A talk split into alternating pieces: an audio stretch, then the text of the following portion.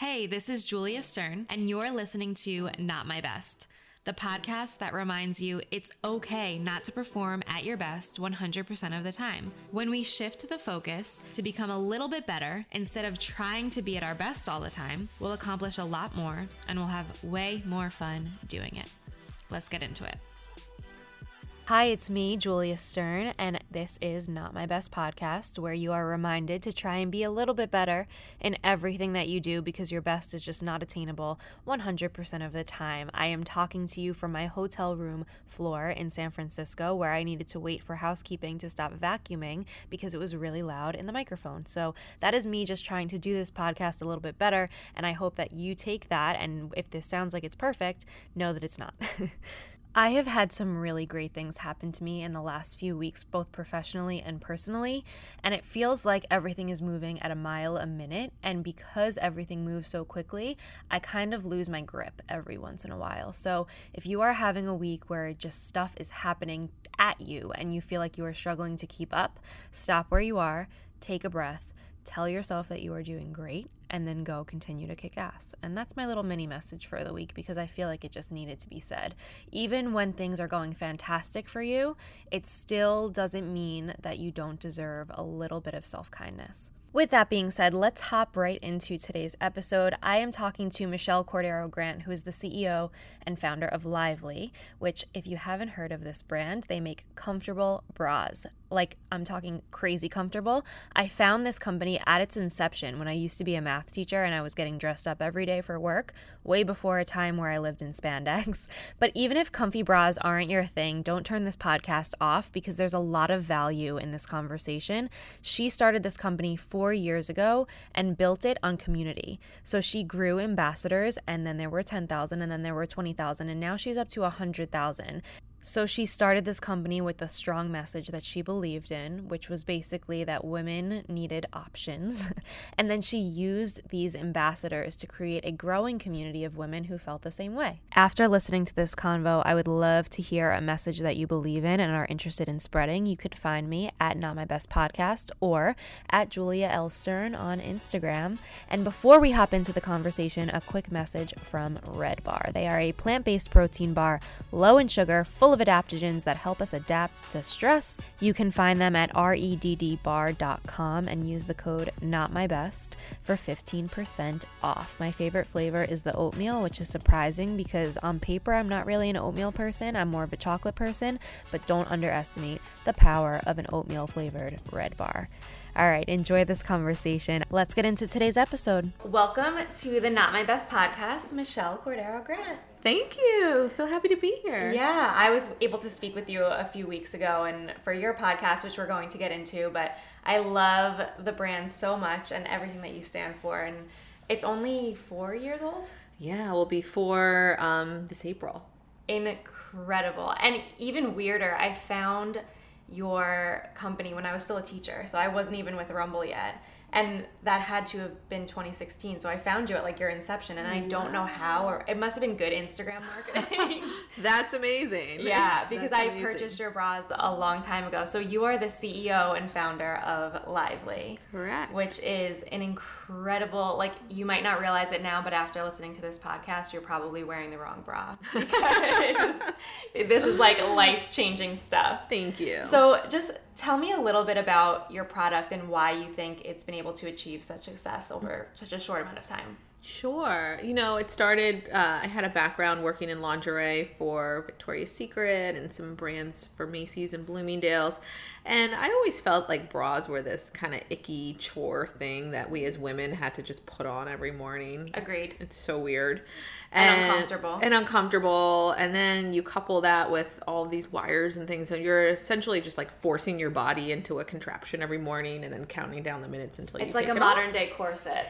Yeah, it's like bizarre. we make fun of how women used to like tie themselves up, but we're doing the same thing. We are basically yeah. doing the same thing. So after being at Victoria's Secret for quite some time, I had worn the very sexy push up, and then the bombshell came out, which was like an add two cup, and I'm like, this is just it was major. I feel like I was in college at the time that that happened, and I don't know anybody who didn't have that right? bra. Yeah, yeah, and which was like a stack of padding inside of a cup. And there was actually like a woman that I forget she fell into the pool and couldn't swim, and the bombshell like basically no. was was like a oh. flotation device. It was just bizarre. So so. I just felt like with athleisure and everything that was happening, it just was time to create something that really kind of conformed to women's unique curves versus us putting the contraption on every day.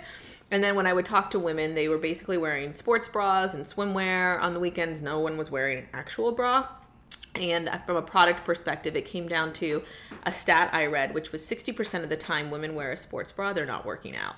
So I'm like, well, obviously, there's a room to play and combine these elements into what quote unquote bras and lingerie offered. Um, so it was just a bunch of girls getting together and saying, like, what do we want versus what has corporate America said we should and told us that we need to wear. Yeah. You coined the term leisurée, which I absolutely love. It's like leisure wear and lingerie. Speak to that a little bit. Sure, yeah. So leisurée is basically a word that I made up on a run in Central Park in, in February of 2016. Um, and essentially what it was is it articulates what our product is. It's the intersection of athleisure, swimwear, and the functionality of lingerie coming together to create a bra that is essentially comfortable and stylish. Because I always had two rows, and I feel like most women who haven't worn Lively yet probably do too. Comfortable bras you wear every day, basic and boring, bras that you would wear on a first day, on occasion, etc. Can't wait to take it off. Mm-hmm. And how do you The bring those fancy together? kind and the kind that you actually want to wear. Totally. and you've taken the two and you've combined them. Yes. Which is great. I mean, I've spoken with this with other guests as well too, but like I work in fitness. So I'm constantly wearing athleisure and I live in spandex. The only time I'm putting on a fancy bra is if I oh. absolutely have to. Yep. Until Lively came along because your push-up bras like the underwire is not digging into my rib cage. I don't have these marks on my shoulders, which by the way, I don't have that much to work with as amazing, is. yes. So like the fact that I was wearing these like crazy contraptions sucking me in when there was hardly any need for it for me as well. And we're you are really big on inclusivity, which we're gonna get into, but you've also created this community. So why is that important and how do you think it's contributed to Lively's success? Yeah, so I, you know, I had worked for big brands, and I was always a huge fan, and I still geek out on the concept of brand and what it does to human psyche. You know, a brand really evokes human emotion, and it's really not just about the product they sell; it's what the brand stands for over and over and over again. And I was surrounded by brands where I didn't feel like I looked like the marketing, and I wasn't really. Um, feeling great about the fact that I didn't look like the marketing. And so as social media started to develop, it just occurred to me that we shouldn't be creating brands from a corporation speaking out to the world. We should actually allow the world to build the brand for us. And that's what Lively is. Lively started out as a conversation on, on social media and with focus groups of women from different genres coming together to really decide what should the brand look like, what should the brand say, and more most importantly, what should the brand make. Um, so that started out with 100 women in our community when we launched in 2016, and now we're at 100,000. It's so And so- crazy. I was looking up some stats about your company and it was like 30,000 and then you would read an article from a couple months later and it's like 80,000 and now you're at 100,000 and it's just incredible like this skyrocketing success because women want to feel heard and they want to feel like they're part of a community and you're able to give them that voice. Totally. And for us, you know, our brand's purpose is to inspire women to be passionate, purposeful, and confident. You know, Victoria's Secret's Angel Fantasy Push Up, Ralph Lauren is prestige and luxury. For us, we just want women to see that logo and remind themselves individuality should evoke confidence, which should unlock passion, which should deliver purpose. And so that's Beautiful. the thread line really of all these women. Doesn't matter how old you are, where you live, how much money you make or what you do, the commonality is that we want to channel our passion, our confidence and kick ass. It's so beautiful and the narrative is like so simple and it's crazy that that's not more common sense by now. you know what I mean? That it's taken this long and it's really been an evolution and not- not to down talk any brands. I've worn my fair share of Victoria's Secret. I actually love the brand. Of course. Um, but there's was some talk this year about the Victoria's Secret fashion show um, and how that might be discontinued and just like coming from someone in college who watched it every year and these beautiful five foot eleven models that are like the size of my actual pinky and i'm pretty petite Yeah. right so now you have all of these women of different sizes watching that and like striving to be that it's super unhealthy Yeah. um, and i think you've done a really good job of changing the conversation Oh, thank you. Yeah. No, I mean Victoria's Secret gave me some of the greatest gifts of my life. It taught me how to build a company, yeah how to build a brand, and Les was a what do you think was the most valuable piece of experience that you got from working there I would say, um, you know, Les Wexner, if you ever listen to any of the or read his articles or how he teaches, he believes that merchants and merchandising is the core of any business. And luckily I was a merchant at Victoria's Secret. And what he taught us was if you are building a brand you should build a brand with the lens of building a movie.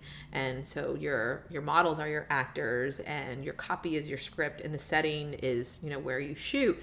And essentially it's like what movie do you want to make he made a movie about you know the fantasy of women and where he wanted to buy lingerie for his wife and what she should look like and it was very provocative and beautiful and it was amazing 80s 90s early 2000 but it just didn't evolve and so i wanted to make my own movie. Yeah. No it's great. Yeah. and it, the community that you've built too. So what do you feel like the role of these ambassadors are to your brand they're basically the oxygen you know? They number one tell us you know where the brand should go and how it should evolve you know for decades to come. But two they create the energy and the stickiness of why the brand matters. Like the stories that you hear there's a you know a girl mary alexis in um, Texas, she met a girl at a lively event who became her roommate and now like her life partner in creating business and all sorts of amazing things in her life.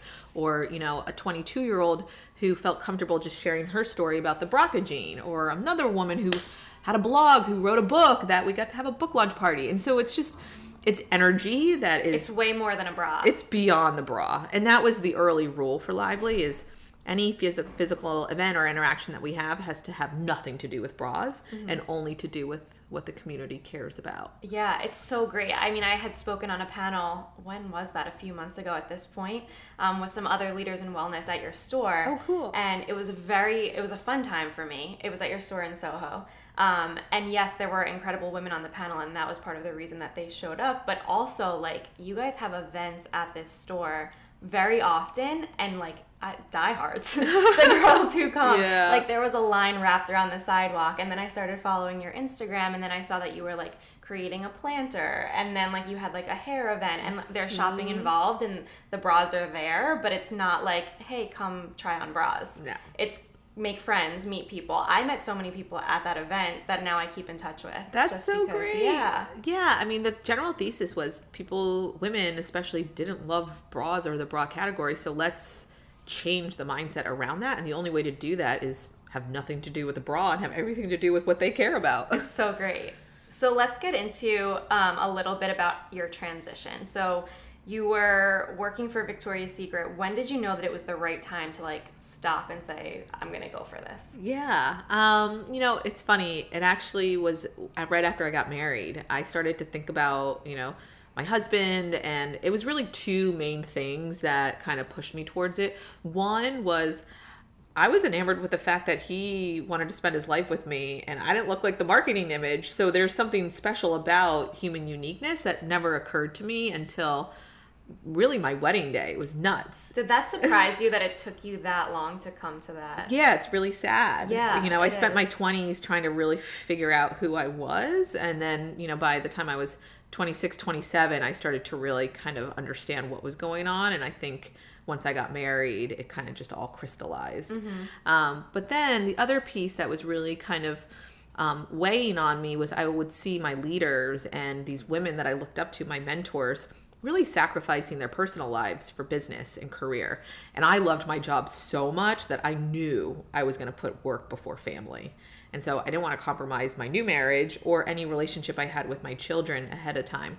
And then, lastly, and most importantly, I didn't want my daughter to go through that exploration of two and a half decades trying to figure out what life is about, which is human uniqueness and mm-hmm. really channeling that. So that all kind of came to a head. And by 2012, I was like, all right, let's do this. It's time. It's time. That's great. I feel like your early 20s are a continuation of being a teenager where you're kind of on autopilot. You have all of these messages coming at you and you're just trying to keep up with them all. Yeah. Um, and then you really start to like dissect things and think about it a little bit more and create your own thoughts and your own values. Yeah. And that's really interesting. And for me, I'm someone that was always super passionate about my career, but like I can't wait to be a mom someday and I love being a wife and my family, I feel like I would put that before work. So where does that struggle lead? Because I also heard somewhere that you got pregnant very shortly after starting Yes. Lively. Yeah. So I was always the woman who never held the baby in the room and if someone passed me the baby the baby would start crying. What do I do with it? yeah. I was terrified to have children and even now you know it's more natural for me to go to work than to be a mom. It's just it's something that i really do personally struggle with like how to balance all of that. But what was interesting was right after i launched lively I was exhausted because you know launching a company is tiring. Yeah. But it turned out I was being pregnant. with- pregnant, yeah. turns out I was pregnant with my son Jack, which was the greatest thing that ever happened to me because it forced me to really create an organization where I allowed people to be really involved in building this with me and start to build a team and empower them and delegate and create more efficiency in my personal life. Um, you know, there's never really a good time to have children. Like people are always like, "Oh yeah, and then I'll have kids, and It's then not I'll like have kids." everything's out of the way and you've got some free time. Yeah, no, Yeah. never gonna happen. But you know, it's honestly, it taught me just really what's important in life. So what does that balance look like for you? It's um, never ending. So I would say for me, there's no perfect balance. I kind of think about the holistic picture. So on a given week, I like to wake up. I exercise before my children wake up, and then they How early? so I get up at six. It's not crazy. Okay, that's not bad. um, and my children sleep, thank God, so they don't come downstairs till seven thirty. But by the time I see them, I've already got my endorphins going. I've had time by myself, um, and I already feel grateful for the day. And then I hang with them, and then I come into the city and you know work until you know six o'clock. And I try to get home most days if I don't have events for their bath and their dinner. Right. But there's often many nights that I'm, I'm not home, many weekends that I'm traveling, and so I pay it back. If I take a weekend away from them, I'll take a day off and spend it with them. So I try to keep the balance in a That's holistic really picture. nice. do you ever get on top of yourself or feel bad about it? And if you do, how do you combat those feelings? Oh, constantly. Like Yeah. the mom guilt is real. And so all I do is I really think about quality versus quantity. I went to the Oprah Vision Tour last weekend. How was it? was I've been watching all the footage. Incredible. And Michelle Obama just said something that's really important around young women and children in general is just look at them look at their eyes let them know that they're that you're present for them make them feel validated and heard. And i've been really thinking about that a lot with my children. And it's so interesting. If you just just listen and look in their eyes they have so much to say and they feel so so special when you just smile back and really acknowledge you know what they're sharing Oh, for sure. you. That It's was my favorite part of being a teacher. Yeah. And it was often the ones that were the most misbehaved, the ones that needed the attention and needed you to just say, What can I do for you right now? And they'll show you what they need. Yeah. Um, but if you look at, you know, the way that they're behaving, you might not always know that totally off the appearance of them. Yeah, yeah. So But- put your phone down, basically. Yeah. is the struggle. Exactly. Such a struggle. Do you struggle with a technology balance as well? I do. I've gotten much better now where I just put my phone to the side when I get home Yeah. for a good hour and a half and just focus on my family. I've and then, talked with other guests like stick it in a drawer, stick it in a cabinet. Totally, totally. The emergency, they'll they'll call my husband, they'll call 911 if it's like yeah, that bad. yeah, we constantly feel like we always need to be available, and we really don't. Especially when you're with your family and you need to focus on that part of your life so you could be successful when you're at work and do the same thing. Um, but you mentioned you want your daughter to grow up in an environment around the community that you're creating with Lively, and you're also you really stand for size diversity and inclusivity. And how do you feel that the brand has promoted both comfort and also welcoming to all people? Because I think that's really big.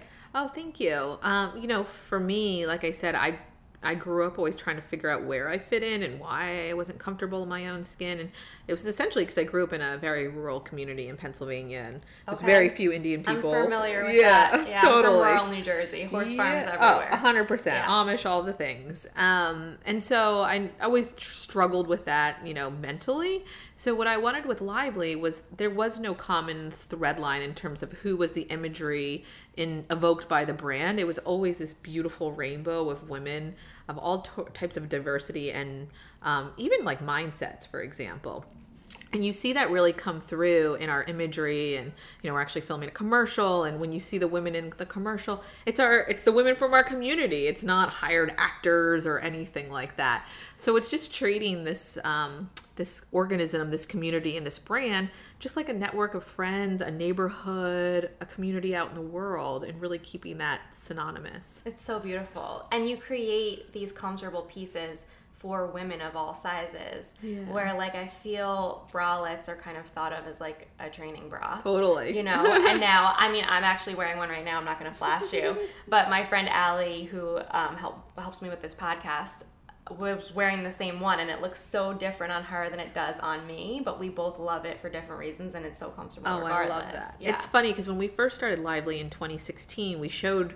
we were shooting on women of different body types from our community and so forth, and women loved it for loved us for it on social media, but they didn't love it on our commerce, so they mm-hmm. wouldn't click or you know our our site metrics would really fall when we would show diverse women and different body shapes. Post Me Too now. Everyone's ready for it, but it was a real struggle in the beginning, and we just kept at it. You know, It, I'm just like floored by that because it's such common sense. Yeah. Like I'm very lucky to be growing up in a time where this is all coming about, but Mm-hmm. I can't imagine growing up in a time where it wasn't. Right. Like it just it's so crazy because women didn't change. No. it's not like they all used to be skinny. 100%. So to be growing up in an environment where that wasn't accepted or you wouldn't click on something just because they didn't look like a model Exactly. is really scary. it was nuts. And it was just society and just mental training that we as consumers were used to a certain behavior. And now we've changed it, which is awesome. It's beautiful. So, you stand for empowering women, and you also have launched a podcast called No Makeup Needed, which I was lucky to come on to. Um, why did you choose that name, and how do you inspire and empower people beyond a bra? Oh, thanks. So, um, one, thank you for being a guest on our podcast. We're Yeah, so fun. excited to have you. Um, you know, it really came from I, from a business perspective.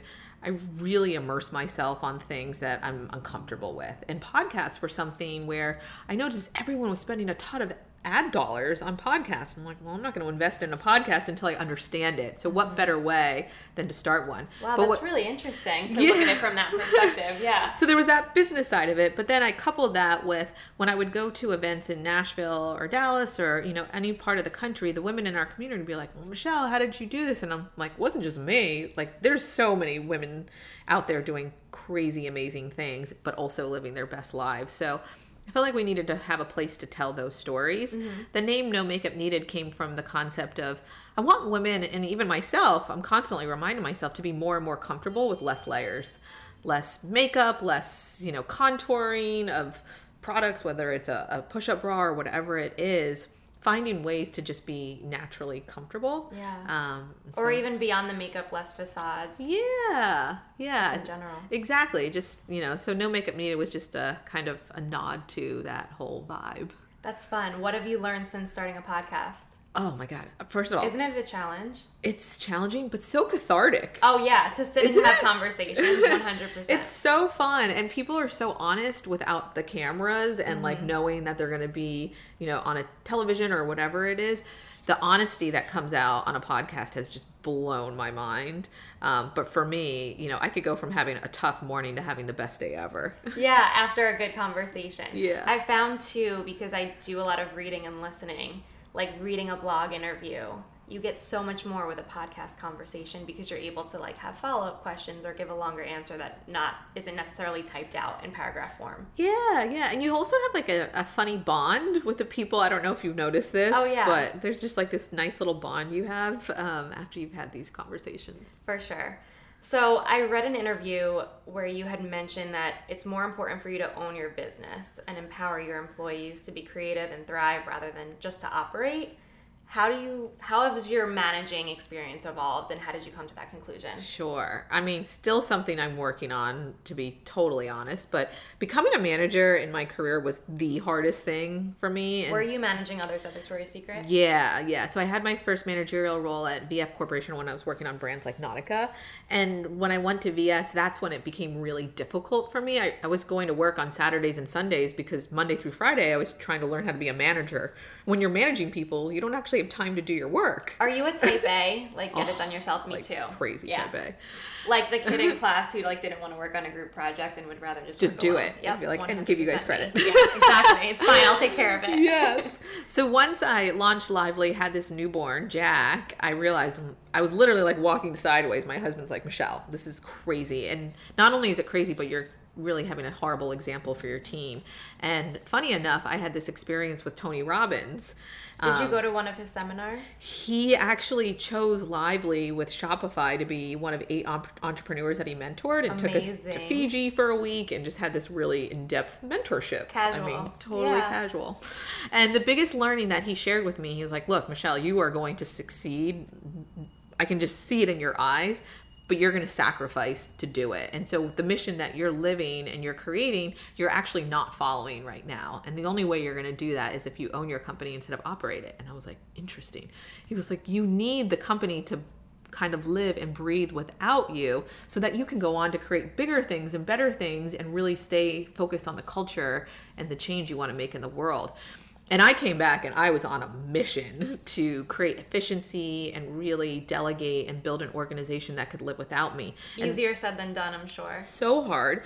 But I think the thing that is most um, evident of that shift was before I went to Fiji, we had a thousand ambassadors. When I came back from Fiji, we had a thousand ambassadors a week. Wow. And so I just really sat down and thought about where is our sweet spot? How do I create efficiency and build an organization around those few things? And our company just kind of went on a hockey stick That's type of so crazy. There's like that saying, like, and I'm gonna butcher this right now. If you want to go far, you need each other, but if you want to go fast, you do it alone. Totally. That wasn't horrible. Yeah. That wasn't as Yeah. bad as I could have butchered it, but you get the point. I'm terrible at those things. Yeah. I'm like horse and water, mm, half a dozen kind of baker or something. yeah, sure. but it's so true. You need a team of people who not only do a good job, but feel empowered, like they can make decisions. Yeah. And as a business owner, I'm sure you share this, it's the hardest thing. Yeah, it's very hard. And I manage other people at Rumble, and then even creating this podcast and working with them, like it's very difficult to expect things to be done in the way that you would do them because nine times out of ten they won't be done in the way that you would do them. But that's not necessarily a bad thing, That's and that's what you have to learn. Yeah. Yeah, exactly. and there's all these different points of view, and then you're thriving because you have all of the different points of view. Yeah. I think the greatest feeling is when I go on vacation and the business is doing better without me. you know what? I haven't done that yet, so I'll let you know when I get to it. Um, so, what is your mission and what message do you really hope that now that you've empowered your employees, that Lively and yourself leave on today's society? I know we touched on that a little bit, but Yeah, I mean, I think my overall goal in life is for women to see that they don't have to just participate in what they love, but they can lead. And when they do lead, logical things come to the forefront that we as women have always needed, but always thought were not um, acceptable or possible. And so, what I've really learned is women um, right now have the greatest opportunity to make the impossible possible. that's so oh, beautiful. For a young girl or a young woman who is not used to leading, like it's so out of her comfort zone, what would you suggest she does to kind of force herself to believe that it is possible? Because it is, but also breaking that mindset is really challenging. It's nuts. And so what I used to think about is like I dreamt of having a company. I dreamt of being a CEO. And I, it's funny in 2008 I actually wrote on a review at Victoria's Secret. One of my old bosses recently showed this to me. It said, "Where do you want to be in 5 years?" and said I wanted to be CEO. Like was so ignorant in Yeah. 2008. But that dream felt so un- untouchable and tangible. Once I created goals and steps towards it and started taking one step at a time, things started to become more and more feasible. I didn't know how I was going to finish the race or end, you know, the Super Bowl or the game. I just knew if I kept taking one step after the other after the other, I would build momentum, build strength, and perseverance. That's such a good transition because the whole entire theme of Not My Best is really not striving for the biggest, biggest goal and trying to jump and then quitting when you fall short. Um, but it's just trying to become a little bit better in every single step that you do, which will get you a lot farther than trying to be at your best 100% of the Totally. time. Which leads me into this next question. I always say that we're not meant to perform at our best 100% of the time because we're not robots and you've balanced so much. So, was there a specific time when you felt like you were producing less than what you expected from yourself and how did you handle it so that you didn't quit and you kept going to become a CEO? Yeah. Oh gosh, I still constantly have those battles, but I would say the best time um, that I think is more most indicative is I brought Jack home from the hospital in February of 20. Um, 17. So my company wasn't even a year old. And at that time, we were moving warehouses. We had thousands of customers writing in with problems and issues. And I had this newborn and a laptop, and it was 3 a.m. And I was just like, everything is about That's to crumble. not a pretty picture. and I was terrified because my team was like, what should we do? Da, da, da. And in that moment, I just realized all I need to do is really just figure out like two to three things to get me through the next day and the next day and the next day. And so it's really for me what I really try to figure out is it's it's not about the business strategy or the team culture, it's the mental muscle. I just have to keep building my mental muscle, just like I would if I were a marathon runner at the gym, right? And so the stronger I, you know, get that muscle and the more nurturing and that sleep, that's food, that's water, the more I take care of this muscle, the stronger that I'm going to be as an entrepreneur, as a mother, and as a friend. It all starts with you. If you take care of yourself, then you can manage other things. The rest will come. And I, I often make to do lists, so I'll make a gigantic one of like everything I can think of that's linger on, lingering on my plate, and then I'll break it down into smaller ones the night before of what I want to get done that day in a realistic fashion because I know that I won't get to it all. Yes. Um, and I think that breaking it down into smaller chunks will help me rather than like trying to figure it all out at once and then getting frustrated when I can't. Totally. Like burnout is my biggest Achilles heel. When I nurture myself, that is when things thrive. What's your go-to like self care when you're feeling burnt out? Oh my gosh. So I'll take a day, I'll go to a class, I'll actually eat well, drink tons of water, get a blowout, Love that. listen to a podcast, and then have dinner with my family. But I'll spend the day by myself, lunch by myself, all of it. That's so great. There's nothing better than a good sweat followed by a good blowout. Yes, yeah, yeah. Sweat, then glam, then Yeah. lunch. 100%. so what's next for Lively? So Lively's at an amazing space right now. We're about to be four years old, but I feel like we went from baby to teenager. Our company was acquired last summer, and now she's in a place where she's going to thrive no matter what. She has this team, this community, and now a company really having her back. I now know she will live on decades to come and be this this logo that women see all around the world and when they do see it they'll hear passion purpose and confidence Passion, purpose, and confidence. And don't forget, you said before kick ass. That's right. Which is very important. Thank you so much for coming. Where can they find you and where can they find Lively? Sure. So you can find Lively at wearlively.com and at wearlively on Instagram. And you can find me at the underscore Michelle Grant. Great. And this is Julia Stern with Not My Best Podcast. You can find me on all social channels at Julia L. Stern. You can find this show at Not My Best Podcast. Go out there, stop trying to live your best life, and start actually living a better one. See you next week.